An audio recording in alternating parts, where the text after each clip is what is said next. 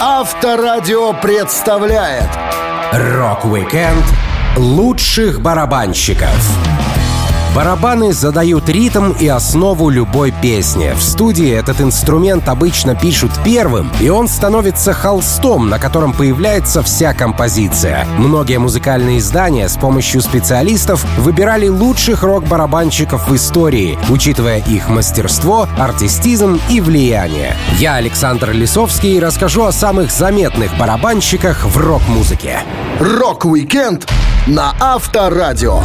Для детей старше 16 лет. Самый недружелюбный, вредный, ворчливый, но один из самых талантливых барабанщиков Джинджер Бейкер был большим кошмаром журналистов. Он встречал гостей словами «Кто вы, черт подери, такие? Где мой чай? Какие еще гребаные интервью я вам должен дать? Хочешь получить тростью между глаз? Я могу устроить». Сложный характер у Джинджера был всегда, как и любовь к барабанам. Он рассказывал.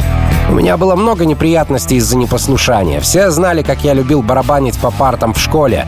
В то время я слушал музыку Джека Пернелла и Теда Хита. Мы ходили в местные традиционные джаз-клубы, где я сосредоточился на ударных. Если учитель уходил из класса, я барабанил по парте, а остальные дети начинали танцевать. Однажды я так увлекся, что не заметил, как вернулся преподаватель. Все сели на места, а я продолжал играть и получил за это несколько раз тростью по рукам. В нашей школе с детьми не церемонились. Bye. Первый раз за барабанную установку Джинджер сел прямо во время своего выступления на публике. Музыкант не репетировал, не тренировался и никогда прежде не видел группу, с которой играл. Он рассказывал. Однажды приятель Джон пригласил меня на вечеринку в свой дом, где играл оркестр. Там тоже было много школьников, которые хорошо знали, как я барабанил по партам, и стали подгонять «Давай, сядь за барабаны!» Я никогда в жизни не садился за установку, но все они думали, что я опытный барабанщик. Я много лет наблюдал за драмерами, поэтому сел и просто сыграл. Музыканты сказали, черт возьми, у нас тут клевый барабанщик. А я подумал, вау, я на сцене. Это было начало всего. Придя домой, Джинджер Бейкер сразу же начал искать инструменты. Его друг мог достать установку за 12 фунтов. Она состояла из большого барабана, малого барабана, хай-хета и одной тарелки. Бейкер сказал маме, что хочет купить инструменты, но получил отказ, так как недавно ему купили велосипед, и денег в семье оставалось не так много. Тогда Джинджер перешел к плану «Б». Он рассказывал. Мне удалось раздобыть игрушечную ударную установку за 3 фунта. На большом барабане была только одна пластина, поэтому я разрезал свою палатку, чтобы сделать еще одну, и нарисовал на ней рисунок. Том-том был очень тонким, так что я взял коробку из-под печенья и сделал его глубже. Мы сформировали небольшую группу с Джонами. Мой двоюродный брат Джон очень плохо играл на банджо. Джон Эвелин играл на трубе, Джон Финч на тромбоне, а 14-летний Джон Реджинкрофт отвечал за кларнет. Так Джинджер Бейкер продолжил практику на самодельном оборудовании. Однажды он увидел объявление о поиске барабанщика в группу и поехал на прослушивание со своими самодельными барабанами. Музыкант делился. Я решил пройти прослушивание с группой The Storville Jazzmen. Я появился там со своим набором игрушек, а ведь опыт у меня был всего несколько недель. Я сказал им, что мой настоящий комплект сломался и что он в ремонте. Мне дали работу. Мама была впечатлена тем, что я получил должность в музыке, поэтому она одолжила мне 50 фунтов, чтобы купить барабанную установку. Уже став опытным барабанщиком и отыграв множество концертов с разными командами, Бейкер познакомился с Эриком Клэптоном и стал играть в супергруппе Cream. Поначалу даже Клэптон боялся Бейкера. Он говорил, когда Джинджер пришел посмотреть, как я играю с Blues Breakers, я боялся его до чертиков, потому что он был сердитым человеком с солидной репутацией. Но мы как-то нашли общий язык. Rock-Weekend лучших барабанщиков на Авторадио. Как ни странно, но одним из величайших барабанщиков в роке считается человек, который не менее известен в качестве вокалиста и фронтмена группы Genesis. Фил Коллинз начинал свой музыкальный путь за ударной установкой, причем к барабанным делам малыша Фила подталкивали его дядюшки, которым, в отличие от родителей, не приходилось постоянно слушать, как мальчик развивается и тренируется. Коллинз рассказывал, С трехлетнего возраста у меня был игрушечный пластиковый барабан, который Санта подарил мне на Рождество. Заметив мое увлечение этой игрушкой, дядюшки Рек и Лен собрали самодельную установку. Две доски были привинчены поперек. В них были просверлены дырки, в которых вставили столбики. А на столбиках были две банки из-под печенья, треугольник и дешевый пластиковый тамбурин. Эта конструкция была складная, и она отлично помещалась в коричневый чемодан. Это нельзя было назвать ударной установкой даже с натяжкой, но я был на седьмом небе от счастья. И этот аппарат следующие несколько лет был моим музыкальным инструментом и моим лучшим другом. Получив новые инструменты, Фил не давал своим домашним нормально посмотреть телевизор. Он аккомпанимировал шуткам комиков, подыгрывал музыкантам, которых показывали по ящику. А папе и маме приходилось только терпеть. Парень прикупил себе бэушные тарелки, бочку и рабочий барабан. Музыка не мешала Филу Коллинзу хорошо учиться, поэтому у родителей не было выбора, кроме как пообещать парню серьезную установку, ну или хотя бы оплату половины такого аппарата. Коллинз рассказывал. «Я решил пойти на самые крайние меры. Я продал игрушечный поезд своего брата, чтобы найти деньги для ударной установки. Мне даже в голову не пришло, что стоило бы спросить у него разрешения.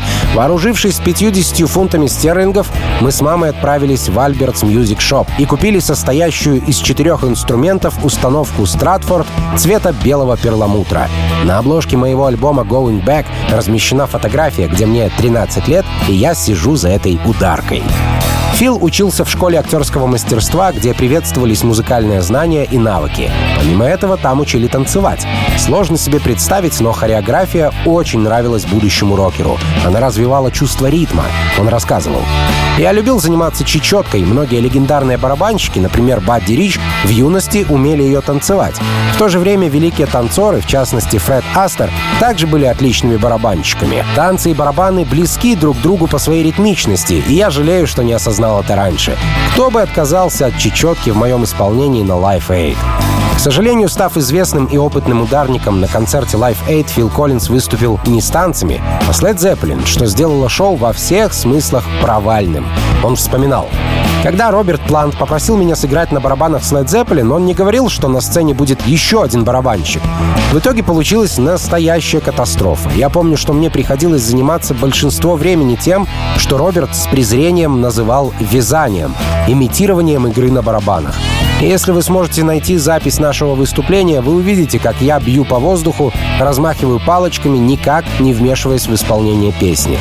Тем не менее, благодаря своему усердию, мастерству и харизме, Фил Коллинз заслуженно входит в топы лучших рок-барабанщиков всех времен. Rock-Weekend лучших барабанщиков на Авторадио. Один из самых сумасшедших, но талантливых рок-барабанщиков в истории был драмер The Who и нянька сына Ринга Стара Кит Мун. Кит начал играть на ударной установке в возрасте около 14 лет. Он вспоминал. Примерно в 60-м году у меня был хороший приятель, в доме которого находилась настоящая ударка и музыкальный проигрыватель. Я часто заходил к нему в гости, включал пластинки и подыгрывал под звучащие треки. У меня не было своего инструмента и возможности его купить, а подрабатывал я, продавая людям лейкопластырь. Кит Мун всегда был очень общительным человеком, и вписаться барабанщиком в группу для него не составляло никакой сложности. Он сменил много разных коллективов до того, как стал участником The Who. Мун рассказывал. «Я не помню название своей первой команды и не думаю, что у нас вообще было имя. Мы играли в местной ратуше или на заводских дискотеках, особенно нам удавались свадьбы. Выступая на одном из концертов перед группой The Detours, впоследствии ставшей The Who, Кит попросился к ним за барабаны. Он умел убеждать, и парня пустили за установку. Кит рассказывал. Я подкрался к краю сцены и спросил барабанщика Дэйва, могу ли я сыграть пару номеров. Он сказал «да». Я очень хотел попасть в эту группу. Играя с ними, я выглядел бунтарем. У меня были крашеные рыжие волосы, рыжий костюм, я был ужасен. А после пары номеров у меня сломалась их педаль бас-барабана, поскольку я лупил по ней, что есть духу. Поломка инструментов стала фишкой Кита Муна и группы The Who в целом. Это был эффектный, но очень дорогой театральный элемент, который Кит взял на вооружение. Он рассказывал, как сломал свой первый барабан и после проделывал такой трюк множество раз. В один прекрасный день удар, и моя установка разлетелась. Барабаны распадались сами по себе, поскольку я сильно бил по ним. Установка была разработана для танцевальных коллективов, а мы делали рок-н-ролл. Палки вылетали у меня из рук, потому что я потел свистел как свинья. Все это подействовало на зрителей. Народ был в восторге. Но такие выходки дорого стоили. Мы разбивали, наверное, на сумму в 10 раз больше, чем зарабатывали.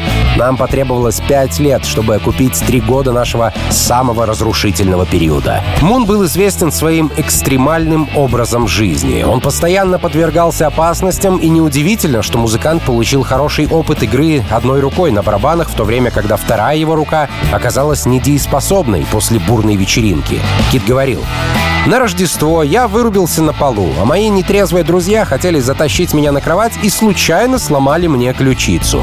Я проснулся утром и не смог надеть чертову рубашку, но мы должны были играть в специальном выпуске Top of the Pops в канун Нового года. Я пошел к своему доктору, чтобы он сделал мне обезболивающий укол. Я накинул рубашку поверх гипса, прикрепил барабанную палочку к запястью лейкопластырем, сел за установку и попросил ребят обвязать мое запястье веревкой.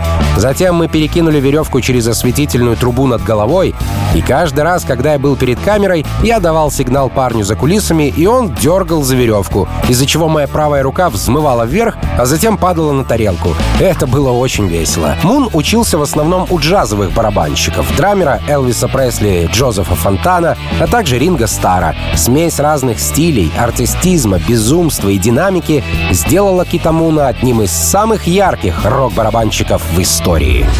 Rock-Weekend лучших барабанщиков на Авторадио. Один из самых талантливых барабанщиков в рок-музыке Нил Пирт, известный по своей тюбетейке, которую надевает, чтобы пот не попадал в глаза, начинал музыкальную карьеру в качестве клавишника. Но его уроки фортепиано продлились недолго. Он думал о спорте, но не мог стать спортсменом из-за слабых лодыжек.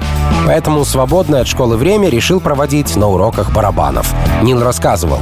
«Я был маньяком в отношении игры на барабанах. Мне было физически сложно, мои лодыжки были слабыми, поэтому я не мог заниматься спортом, я не мог кататься на коньках и не мог играть в хоккей, который у нас в Канаде был самым популярным видом. Это делало меня изгоем в детстве. Так что я нашел себе занятие по душе. Пирт рос в хорошей семье, но барабанную установку парню купили не сразу. Как и любые разумные взрослые, родители Нила сказали, что если он не бросит уроки игры на барабанах через год, то ему купят все, что необходимо. Так что первое время приходилось тренироваться на чем попало. Нил вспоминал. Раньше я просто стучал по дому, брал палочки для еды и пытался играть на манеже моей сестры. На мой 13-й день рождения родители заплатили за уроки игры на барабанах, а в 14 мне купили собственную установку. Это было чистое удовольствие. Каждый день я приходил домой из школы и подыгрывал хитам на радио. Учитель барабанов Пол сказал Нилу, что из всех его учеников только двое, по его мнению, будут барабанщиками. Пирт был одним из подающих надежды драмеров. Он пытался освоить сложные элементы, но после полутора лет занятий в школе стал играть самостоятельно. Набравшись опыта в местных группах, Нил решил принять участие в прослушивании барабанщиков, объявленном группой «Раш».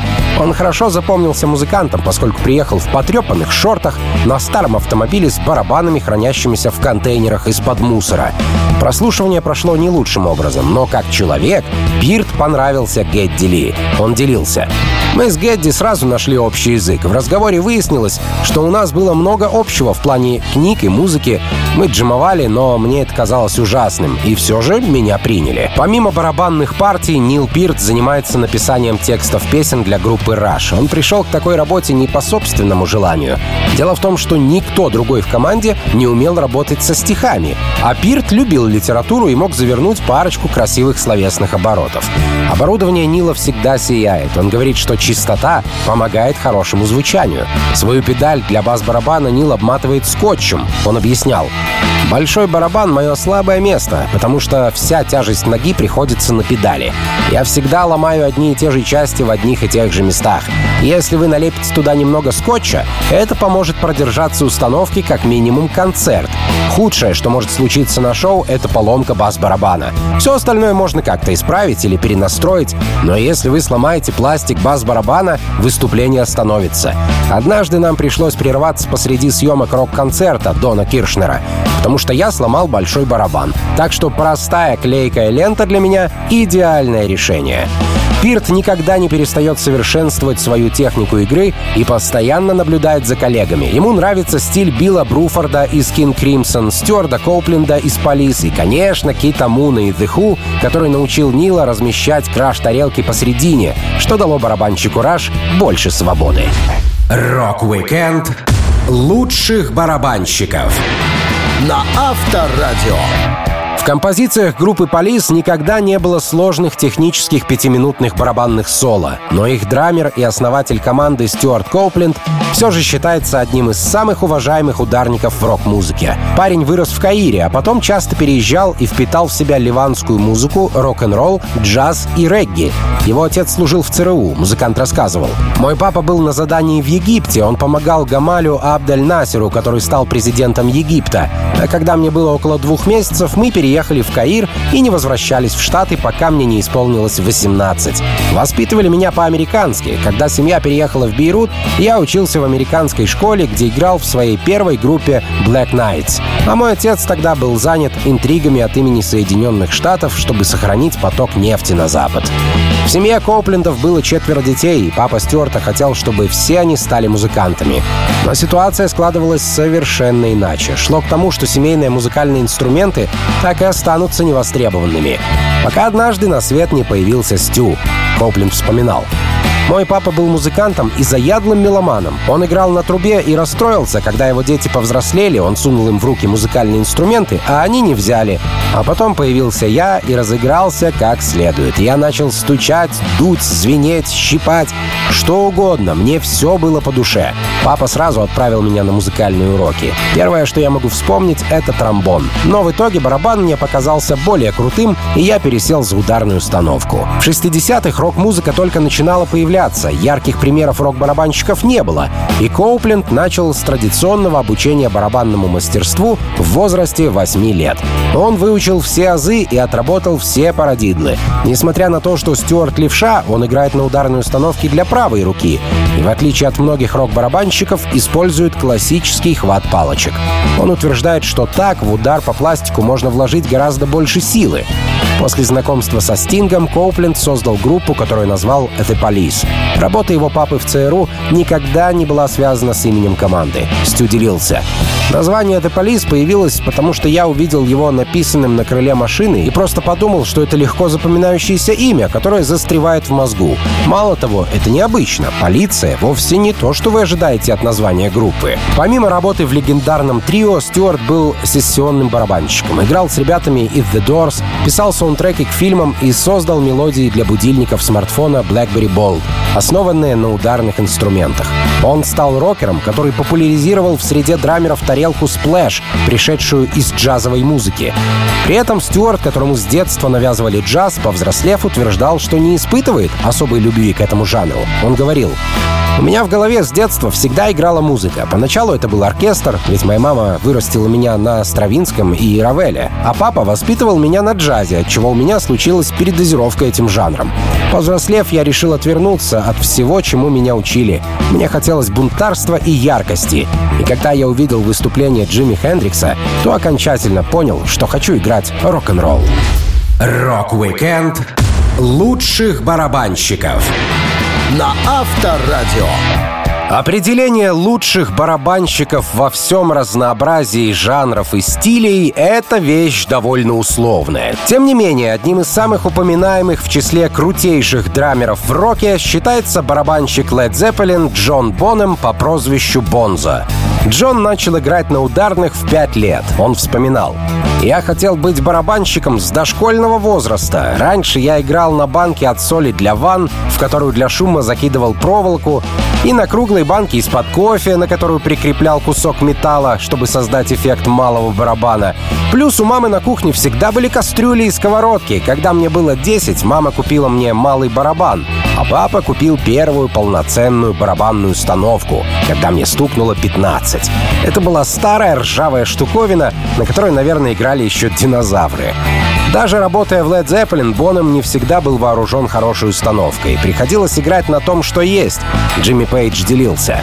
Когда мы собирали первый бокс-сет из старых записей и услышали, как в песне «Since I've Been Loving You» педаль бас-барабана ужасно скрипела.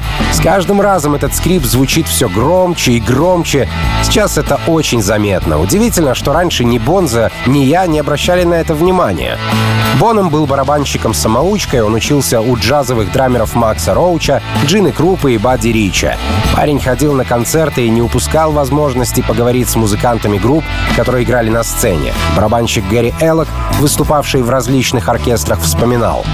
Никто никогда не давал Джону специальных уроков. Мы сидели в гостиной с палочками и тренировочным пэдом, и я показывал ему пару вещей за чашкой кофе. Он играл на одном из моих малых барабанов, а я говорил, «Ради бога, Джон, спокойнее!» Мне казалось, он пробьет пол. При этом Бонза знал ноты и мог читать музыку, хотя впоследствии значительно подзабыл нотную грамоту. Он говорил, «Когда я впервые начал играть, я читал ноты, меня очень интересовала музыка. Но когда я участвовал в группах, то сделал глупость и бросил это.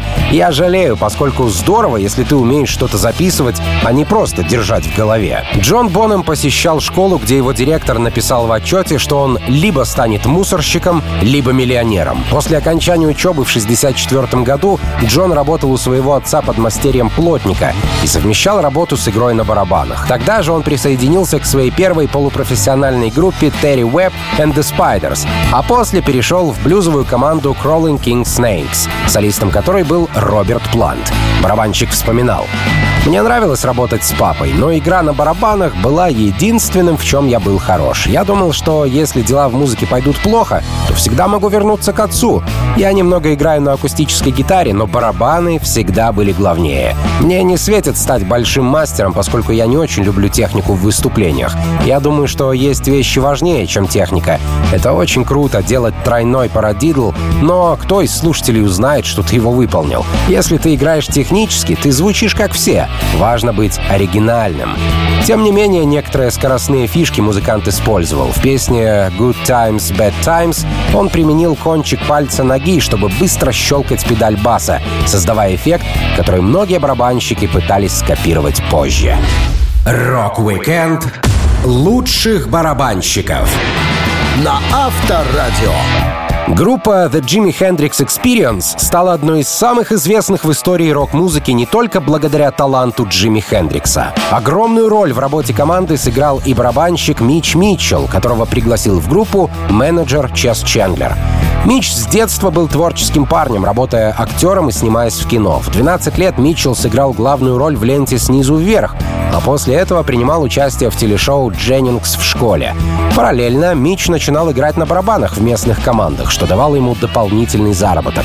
Он также работал в мастерской известного музыкального техника Джимми Маршалла и выступал с сыном Маршалла в группе Soul Messengers. В 19-летнем возрасте Мич перешел в Georgia Fame and the Blue Flames, лидер группы рассказывал. Главным героем Митчелла был джазовый барабанщик Ронни Стивенсон. Если вы посмотрите ранние видеозаписи, заметите у него взгляд Ронни и манеру крепко сжимать челюсть. Он обожал лупить по тарелкам, но нам это не совсем подходило. Приходилось останавливать его, перекрикивая это металлическое плескание и говорить «Мич, твою ж мать! Оставь тарелки, используй хай-хет!» Проработав Blue Flames около года, Митчелл прошел прослушивание в группу Джимми Хендрикса. На кастинге ему пригодилось не только мастерство, но также харизма и везение, поскольку финальный выбор из двух кандидатов осуществляла подброшенная монетка. Митчелл вспоминал.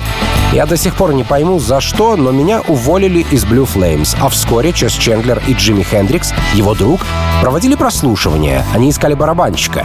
Мне еще предстояло сыграть несколько концертов со старой командой, но это не помешало найти новую работу. Я узнал, что они прослушали около 30 барабанщиков. Это не давало мне покоя. Но потом мы начали играть вместе, меняя ритмы. Ничего сложного. Хендрикс сказал, «Хорошо, увидимся». А Чес сразу предложил мне концерт в Париже с Джонни Холидеем. По итогу мы потратили три дня на репетиции. Так все и началось.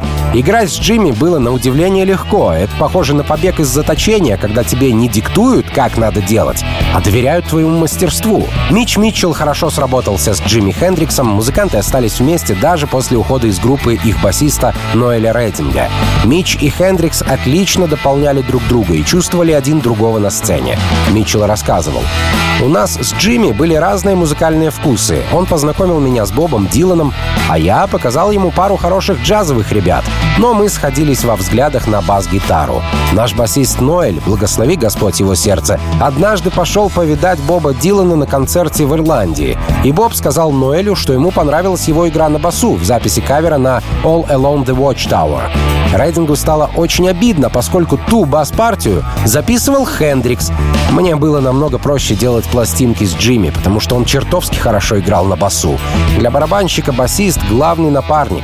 И когда Джимми брал праворукий бас, переворачивал его вверх ногами и играл, мы могли записывать настоящие шедевры. Помимо работы с Хендриксом, Митч играл в супергруппе Джона Леннона The Dirty Mac, куда входили Эрик Клэптон и Кит Ричардс. Причем гитарист Роллингов в этой команде выступал в качестве басиста. В 70-х Митч участвовал в команде Ramatam, а позже на прослушивании в группу Пола Маккартни Wings Митч и барабанщик Джефф Бриттон имели одинаковые шансы. Это был второй случай в жизни Митчелла, когда подброшенная монетка решила его судьбу. На этот раз парню не повезло, и места ему не досталось. Рок-викенд лучших барабанщиков на Авторадио. Барабанщик Нирвана, основатель Foo Fighters и один из самых активных музыкантов в роке, который постоянно участвует в каких-то проектах, Дэйв Гролл считается достойным драмером, хотя за установку сел только после того, как несколько лет играл на гитаре. Во время учебы в старшей школе он выступал в нескольких местных группах, в том числе был гитаристом в команде под названием Freak Baby. Когда ребята выгнали своего басиста и изменили состав, Гролл переключился на ударные. Группа переименовала себя в Mission Impossible. И тут Дэйв начал свой барабанный путь. Музыкант не брал уроков игры на барабанах, а вместо этого обучался, слушая раш и панк-рок. Спустя годы Гролл объявлял любимого барабанщика Нила Пирта и его группу «Раш» на церемонии введения команды в зал славы рок-н-ролла. Дэйв просто выпрыгивал из штанов от радости. Он говорил, когда я получил альбом Rush 2112, мне было 8 лет. Это изменило мою жизнь. Я услышал барабаны и захотел стать барабанщиком. А потом я встречаю Нила Пирта, и он говорит, «Здравствуйте, приятно познакомиться. Могу я сделать вам кофе?» И он сделал мне кофе, чувак. А позже, той же ночью, я выпил пару бокалов вина и начал рыдать, потому что мой герой приготовил мне американо. В первое музыкальное гастроли Дэйв Гролл отправился со своей группой, бросив учебу в школе. У него была понимающая мама, поэтому она разрешила сыну попробовать себя в музыке. И не прогадала. Ночуя в фургоне в спальном мешке, Дэйв был приглашен на сцену к Игги Попу. Он делился. Пока мы спали в фургоне возле клуба, где должны были играть, в окно постучали. Чувак кричит «Эй, а кто там барабанщик?» И я был в ужасе, потому что из этого вопроса никогда не выходит ничего хорошего. Я подумал, боже мой, сейчас мне врежут. А он сказал, хочешь сыграть на барабанах с Игги Попом? У них была проблема с музыкантами, и меня с приятелем взяли на подмену. В тот вечер мы были звездами, нам приносили все, что мы просили. Мне было 19 или 20 лет, и я подумал, вот каково быть рок-звездой. А потом через полтора часа мы снова мирно уснули на полу в машине. Копируя известных барабанщиков, Дэйв никогда не ставил себе целью стать большой рок-звездой. Он предпочитал панк-рок, поскольку у этого жанра есть динамика и немногочисленные, но преданные поклонники. Быть участником стадионной группы Гролл не хотел. Он говорил, в детстве у меня на стенах висели постеры Led Zeppelin, Beatles и CDC. Для меня это было похоже на невероятную фантазию. Они казались почти не людьми. Затем я впервые увидел живую панк-группу в крошечном клубе в Вашингтоне. Там было всего 50 или 60 человек, а песни длились пару минут. Это было мое знакомство с живым рок-н-роллом. Такая грубость и простота заставила меня подумать, о, это реально. Так что я не мыслил обо всех этих стадионных вещах. В музыкальных кругах часто ходит молва о том, что басисты и барабанщики не самые интеллектуальные люди. Этот стереотип не работает и никогда не работал. Но время от времени Дэйву приходится сталкиваться с предвзятым отношением. Музыкант вспоминал. Я думаю, что глупых барабанщиков много, но это не значит, что все мы такие. Помню, однажды я давал интервью, и мы начали рассуждать о политике. Женщина, которая задавала вопросы, вдруг сказала, «Подождите минутку, я думала, вы барабанщик». Я ответил, «Ну да». Потом она говорит, «Вау, а ты умный парень». Это было очень смешно. Дэйв заразил своим увлечением супругу. Она каждый день тренируется и начинает изучать разные техники игры. Так что теперь практикующий драмер стал еще и музыкальным педагогом в узком семейном кругу. Рок-викенд лучших барабанщиков на Авторадио. В списке лучших музыкантов, как правило, включают людей, обладающих хорошими техническими навыками игры оказавших огромное влияние на других специалистов в той же области. Но сам Майк Портной, известный своей работой в Dream Theater и находящийся в топах драмеров по версиям разных изданий, говорил, что техника вторична, а главное — это харизма и работа с публикой. Он делился. «Я очень уважаю Ларса из «Металлики», несмотря на то, что его ругают в барабанном сообществе. Для меня его ценность не в игре на барабанах, а в том, что он является частью музыкальной революции, в которой он сыграл огромную роль. Ларс очень живо выступает на сцене. Лично я предпочитаю смотреть на кого-то вроде Ульриха, чем на одного из этих техничных барабанщиков, которые могут исполнять четвертные парадидлы со скоростью 240 ударов в минуту. Мне это скучно. Кого это волнует? Мне приятнее посмотреть на барабанщика, который действительно заставляет улыбаться. Я не сужу драмеров по их технике, а оцениваю их по общему впечатлению и тому, что они привносят в музыку. Майк Портной не получал специального музыкального образования в школьные времена. У него были общие уроки музыки, но ударную установку он осваивал самостоятельно.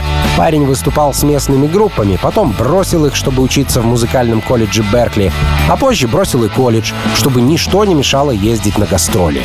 Он осваивал барабаны, глядя на выступления своих кумиров, поэтому впитывал не только технику, но и артистизм. Майк рассказывал. Кит Мун был самым крутым барабанщиком для меня. Люди говорят, что Битлз на шоу Эда Салливана изменили их мир. Но когда я увидел Кита Муна в документалке про группу The Who «Дети в порядке», мне было около 11. И это был мой момент Эда Салливана. Я подумал, Боже мой, вот чем я хочу заниматься. Я хочу быть таким же барабанщиком. От него невозможно оторвать глаз. Мун учит общению с публикой. Когда я на сцене, мне нужно наладить контакт с людьми. Я не хочу быть золотой рыбкой в аквариуме. Это улица с двусторонним движением. Одним из главных секретов успеха Майк Портной считает то, что работа приносит ему удовольствие. Несмотря на плотный график, игру в шести проектах одновременно и постоянные гастроли, он успевает получать удовольствие от того, что делает. А когда становится скучно, просто начинает что-то новое. Так он покинул Dream Theater. Майк вспоминал, «Если мне кажется, что работа становится просто работой, то я не буду этим заниматься. Думаю, это одна из главных причин, по которой я покинул Dream Theater спустя 25 лет. Я не чувствовал энтузиазма. Между участниками группы не было особого взаимодействия, и это начало походить на бесконечный круг, который стал приедаться. Портной не только хороший барабанщик, но и увлеченный коллекционер. У него дома настоящий музей барабанного дела. Музыкант обустроил специальную комнату, где есть комплект реплик барабанов Нила Пирта, Джона Бонома, Кита Муна и Ринга Стара. Неудивительно, что вырастая в таком окружении, сын портного Макс тоже стал драмером в нью-метал группе Тала. Майк рассказывал, «Я бы поддерживал Макса во всем, что он хотел делать, но он вырос, наблюдая за тем, как я играл на барабанах. Так что мой сын стал барабанщиком. В 16 лет Макс делает такие вещи, которые мне даже не снились. Он точно будет задавать жару». Рок-викенд лучших барабанщиков на Авторадио. В группе Deep Purple в разные времена отыграло около двух десятков человек, но лишь один музыкант выступал и записывался во всех составах коллектива. Это терпеливый и талантливый Иэн Пейс. Один из лучших барабанщиков в роке. Пейс родился в семье, где музыку действительно любили. Он рассказывал. «Мой отец был музыкантом, так что любовь к музыке у меня в крови. А когда я посмотрел пару фильмов с барабанщиком Джиной Крупой, то подумал, что этот парень выглядит так броско, что я тоже должен освоить ударные. Поначалу мне больше понравилось то, как выглядит барабанщик, а не то, что он делает. Я играл парой вязальных спиц на мамином диване, пытаясь понять, что должен делать драмер. Когда мне было 15, родителям надоело, что я порчу мебель или беру коробки из-под печенья в качестве барабанов, поэтому они купили мне красную блестящую установку, которая стоила около 50 долларов. Первая установка Иэна Пейса была далека от совершенства. Пластик невозможно было нормально зажать, не сломав крепление. Разные барабаны в ней звучали одинаково. Тем не менее, Пейс смог устроиться в пару групп и начал свои первые выступления. Он вспоминал. Мы давали концерты с отцом, и я был вполне счастлив, получая бесплатное пиво и 3 фунта стерлингов за ночь. Примерно через 6 месяцев я присоединился к небольшой рок-н-ролльной группе, в которой оставался до 17 лет. Затем я стал профессионалом, что не означало, что я зарабатывал больше. Зато мы начали активно ездить по Британии и Европе, а в 67 году я попал в Star Club в Гамбурге, где встретил Ричи Блэкмора. Иэн Пейс не получал платных уроков, его обучал отец. И некоторое время музыкант даже не знал, что он, как левша, играет на установке, расставленной в зеркальном отражении. Свою леворукость в музыке Пейс заметил лишь спустя некоторое время. Он рассказывал. Я никогда даже не думал об этом, пока не начал настраивать свою первую приличную ударную установку и не увидел, что она создана для правши. Крепление тома было не в том месте, где мне удобно. Когда вы смотрите на себя в зеркало, вы выглядите правшой, поэтому вам кажется, что все точно так же, как у остальных. Если бы я пошел на занятия, учитель попытался бы заставить меня играть правой рукой. В этом случае я был бы лучшим специалистом, потому что я бы тренировал свою более слабую руку. А так, по сути, я просто зеркальное отражение любого другого барабанщика. Присоединившись к группе Deep Purple, Иэн Пейс не отвлекался ни на что, кроме музыки. Он оттачивал мастерство не только на репетициях, но и в свободное время. Музыканту нравилось то, чем он занимается, так что работа и отдых для него были связаны с барабанами. Он говорил, когда мне было 19, я присоединился к Deep Purple. Если у меня находилось свободное время, я доставал свой тренировочный пэт и барабанные палочки, а затем начинал отрабатывать базовый ритм, смотря телевизор или слушая музыку. Я просто подыгрывал музыкантам в ящике. Я могу слышать вещи и копировать их так же, как попугай подражает разным звукам. Мои первые успехи — это копирование других барабанщиков. Своими учителями и кумирами в барабанном деле Иэн Пейс считает Джина Крупу, Бобби Эллиота из Hollies, Кармайна Аписа из Vanilla Fudge и Кози Пауэлла, игравшего в Rainbow, Whitesnake, Black Sabbath и других командах. Так, смешивая стили разных мастеров барабанного дела, Пейс более 60 лет создает свой уникальный ритм. Рок-викенд лучших барабанщиков на Авторадио.